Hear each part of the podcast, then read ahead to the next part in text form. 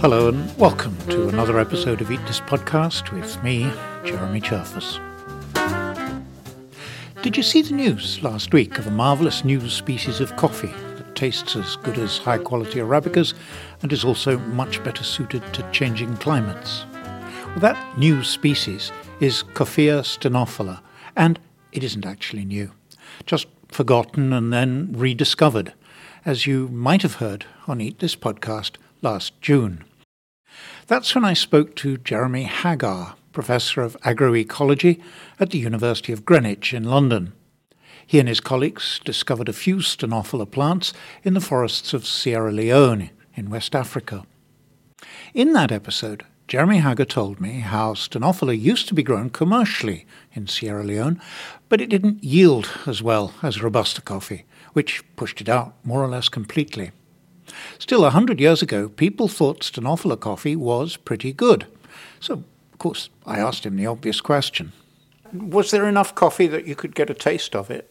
Uh, not yet. So they did uh, when we visited. There was no, there were no berries. Uh, but I think it was in uh, January, February this year when our colleagues uh, visited again. They were able to get a a small sample, literally a handful of beans.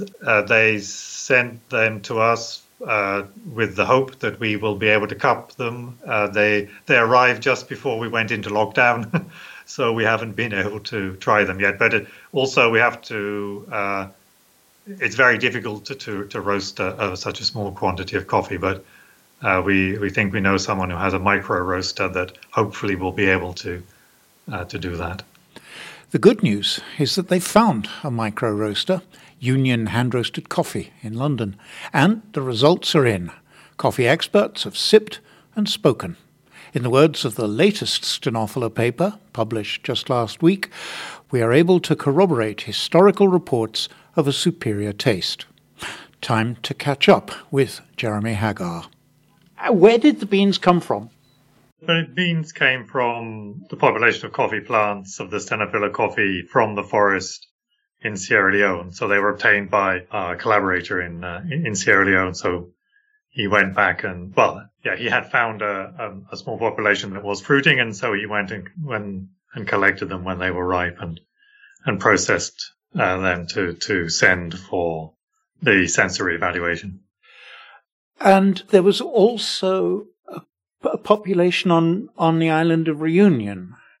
Yes, that's right. So after our earlier paper about the uh, sort of the rediscovery, so to speak, in Sierra Leone, uh, that stimulated researchers in in CIRAD, in the French uh, International Agricultural Research, to, to, to look more at their collection. Well, I mean, they realized that I guess they knew uh, that they had a, a small uh, area or small. I'm not sure quite how many plants, but I know it is. You know, it's a uh, probably more than we found in Sierra Leone, but it's you know it's not, it's not like a a hectare field or anything. It's a small patch of the Stenophila plants.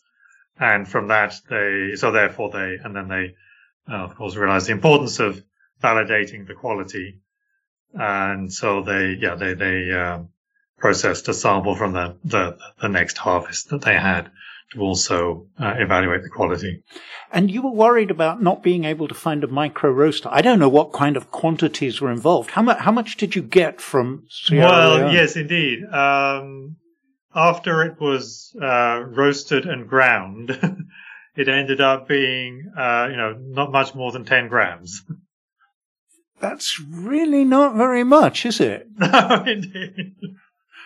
I mean, I mean, and, and, and reading the paper, you had five panels with 15 experts. Right. Okay. So that was for the, for the CIRAD uh, uh, sampling. Ah, yeah, so okay. they had, they, they had a bigger volume. Okay. So I think they had about half a kilo, I think, if I remember correctly. So then they were, uh, they were able to then, yeah, send that out to different, uh, experts to, to cup. Whereas the small, the very small sample we had, I mean, it was, you know, it was less than 100 grams of, of, of fresh green coffee. And then after you've roasted it and et cetera, et cetera, and you know, taken out the, also did a little bit of selection on the beans to take out the, the damaged ones. You just end up with quite a, quite a small quantity. So that was done with union hand roasted, uh, coffee, uh, company. So they did the uh, the the roasting and the uh, uh, and grinding, etc. So they did, yeah, uh, a very good job on a very very challenging task. And and overall, what did the experts find as far as the Stenophylla tasting went? I mean, sort of the summary is, uh, yeah, so there was a equivalent to a high quality Arabica. The, the, the cuppers, so it was a, the, the cupper and Union hand roasted coffee. Uh, she considered it was very s- sort of similar to or on a par with a Rwandan, um, East African, um, flavor pro- type profile. And on a score, sort of considered it just got into the, into the sort of specialty category, uh, category scoring level. Um, I think in terms of the kinds of flavor attributes, some of the ones that came through and perhaps that I, I mean, I also fortunately was able to have uh, one sip of it myself as well. uh, it was a, it was quite a, uh, sort of delicate flavor, as I would say, from my own point of view. Um, with sort of notes of a light black tea sort of being more the underlying, uh, quality, but then with some uh, quite a sort of distinct uh, fruity aromatics associated with that. Uh, so I think some of the panelists sort of recognized apricots and blackcurrant, uh, sort of, and I think elderflower, uh, which both would, be one that would sort of ring true to me. It, to me, it sort of had that sort of elderflowery type uh, attribute to it. Were you present for the whole process? I was present for the cupping at yes at Union. Yes, yeah. And and was it exciting? I mean, how'd it go? yes, it was. Uh, yes, it was exciting. It was good. Yes, a bit nerve wracking. Uh, obviously with the, and, uh, so there also, uh, Aaron had also some other coffees, um, I think a couple of species and a couple of hybrids. Uh, they did not excite. yeah, this Stenophylla, uh, sample certainly did. I mean, that was, it was something distinct and unique and, yeah, everybody agreed they had not, you know, really tasted quite the likes of before. But it was interesting because with the CIRAD panel, where they had a lot more to, to be going on, uh, uh, quite a few of the judges thought that the Stenophylla was indeed Arabica. So are they closely related? I mean, the flavor profiles seem similar. Are they closely related? Uh, no, not at all. Um, which is sort of part of the surprise. Uh, yeah, the, the is sort of, uh, yeah, part of the sort of a, a Guinea group of, of uh, coffee species, and they are not, uh, yeah, they're not closely related to the to the Arabica, nor the, the species, the parent species of Arabica either. Because Arabica's way over on the east side of Africa, and, and this is yes, way over on the yes, west so, side. Yes, I mean Yeah. Ethiopia and a little bit of, uh, of South Sudan is sort of Yeah. where it's native. Yeah. Yeah. Wh- When we talked last year, you were you were quite hopeful that if it tasted good, and you were very cautious about that. But if it tasted good, that that Stenophylla could help coffee growers to cope with climate change. So, what can you say about that now? Well, that potential would seem to be there. Uh, so, I mean, just the simple fact that uh, in in West Africa or in Sierra Leone, the Stenophylla, uh, we, the ones we found were growing at about 400 meters above sea level. Uh, so that is off, that's a much lower altitude than you would ever find. Uh, Arabica, which would be, you know, sort of 1000 to 2000 would be more of its range. Uh, so, so it is a species that is adapted, um, to a warmer climate, uh, than, uh, than Arabica, but is, you know, you know, does now appear to have the uh, quality attributes, uh, not dissimilar from Arabica. So as, uh, yeah, with climate change, as Arabica gets pushed higher and higher, and there's a limit to the degree that it can move higher, up to, to, sort of keep into the, within its climate range, there's, you know, there's likely to be more difficulty, shall we say, in obtaining high quality Arabicas. And so that is a, a gap that hopefully Stenophylla can help to, uh, can help to fill. Uh, I mean, I think more in the short term, hopefully we can get some, uh, some small scale production of the Stenophylla underway and, and have it as a sort of a niche coffee for its own, uh, you know, in its own right.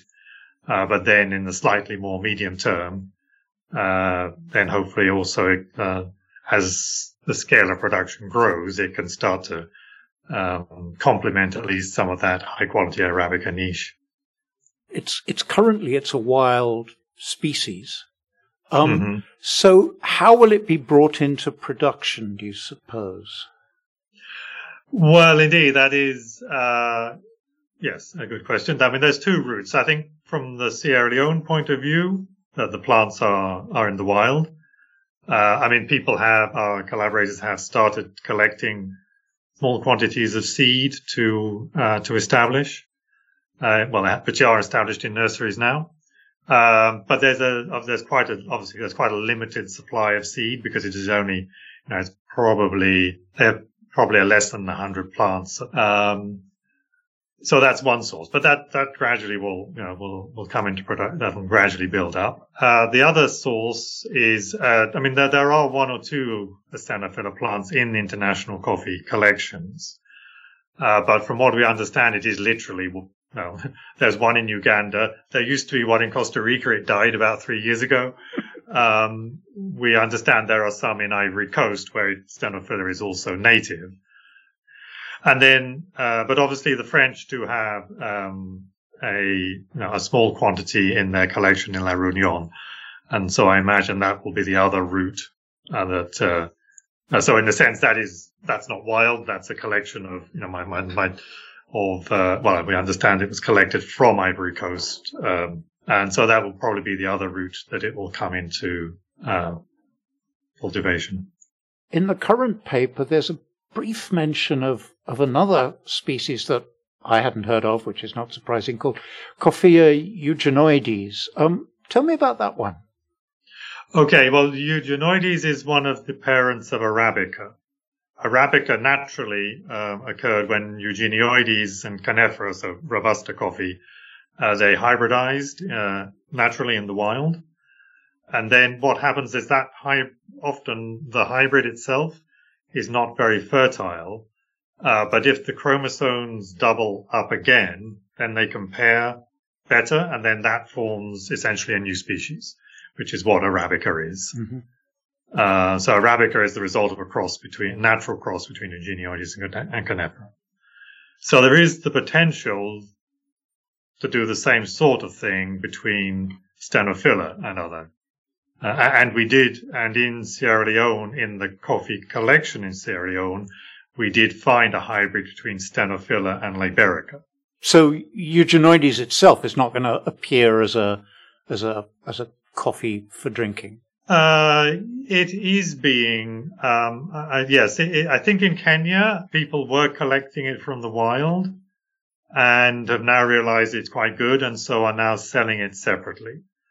Uh, and I believe there are some producers, I think uh, it is quite a common species in coffee collections around the world. So I think there are some other commercial producers uh, who have started planting small areas of it uh, because it does have its own its own niche market.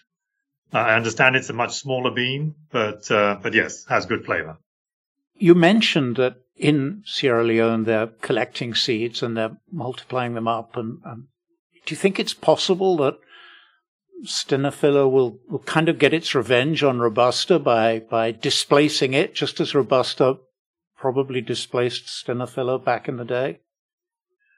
Uh, yes, maybe. I mean, I think, uh, I certainly hope, I think it'll more be a case of complementing, but we'll have to see how, I mean, when there's un, we don't know how productive Stenophylla is. We don't, no, we understand the reason that it wasn't, uh, pursued further uh, in the past was because of uh, lower productivity than Robusta. Uh, of course, that was under different market conditions. So we're hopeful that the high quality of Stenophylla will uh, compensate for a lower productivity than, I mean, lower than Robusta. You know, Sierra Leone is probably never going to, com- no, you're never going to compete with Vietnam and Brazil in, on terms of bulk productivity for the, you know, for the commodity market. So I think whether you're talking about um, you know, whether you're talking about Stenophylla or Robusta or also Liberica. Um, uh, again, there's, you know, there's quite a variety of Libericas in Sierra Leone. And again, we had one or two cupped and a couple of those came out. interesting. I don't think there's ever going to be a big market, but I think there's potential for developing niche markets for across all three of those species. Um, and I think that's probably the better route uh, for a small producer. Yeah, that's what I was going to say. I mean, who wants to compete with Brazil and Vietnam on the commodity? That's a that kind of seems like madness to me. But but there could be a future for for good quality coffee from from Sierra Leone. Yes, I think so. Mm-hmm. You're quite keen on Sierra Leone as a as a country that needs development. Um, how how do you see that working out? Uh, well, yes, as you say, it, it, uh, yes, there is a need to, uh, yeah, for it to develop um, markets and products to, uh, because it is still largely a, you know, a rural agricultural uh, economy. Um, so yes, there is investment from, uh, actually there's a substantial EU funded program for agricultural development in Sierra Leone that is focused on tree crops so I know, and, and primarily uh, coffee and cocoa. Yeah, there is some investment and some money there to to pursue this, um, and I. But uh, you know, the it, it will require um, consistent investment over you know probably you know over ten years to get that to happen, which is uh, uh sometimes one of the challenges with uh, with development and aid money is it tends to come in smaller packages. And uh, getting that long term long term trajectory is what is what is vital to getting the follow through and maybe maybe some of the specialty coffee roasters traders will will actually think it's worth investing themselves. Yes well let's hope so yes. I mean I know that there's a number who are interested in the, obviously in the Stenophylla uh, itself. Have they actually been beating a beating your door down since the paper came out? Uh, well, we've had one or two contacts from some of the big roasters actually since the first paper came out, and uh, and we do have one trader who's interested in providing some support. Uh, so yeah, we are hopeful that we're that things will things will be building up. Now we've yeah now we have this final bit of evidence this is a coffee that's worth investing in. Uh, we're hopeful things will progress. Jeremy Haggar. It'll doubtless be a while before your local specialist barista will be able to offer you a Stenophylla. But the fact that it does indeed have superior taste is surely cause for optimism. Just as long as nobody thinks the problem of climate change has been solved just because coffee may have been, quote, future proofed. And that latest Stenophylla paper is behind a paywall, so I won't be linking to it in the show notes, although they'll still be where they always are at eatthispodcast.com. And thanks to the generosity of supporters of the show, that's also where I'll put a link to the transcript just as soon as it's ready. As usual, I'm always happy to hear from you by email to jeremy at eatthispodcast.com or via Twitter, Instagram, or anywhere else you may find me. And if you're so inclined, you can find all the past episodes I've done on coffee under the link at eatthispodcast.com slash collections. For now, though, from me, Jeremy Cherfas, and Eat This Podcast, goodbye and thanks for listening.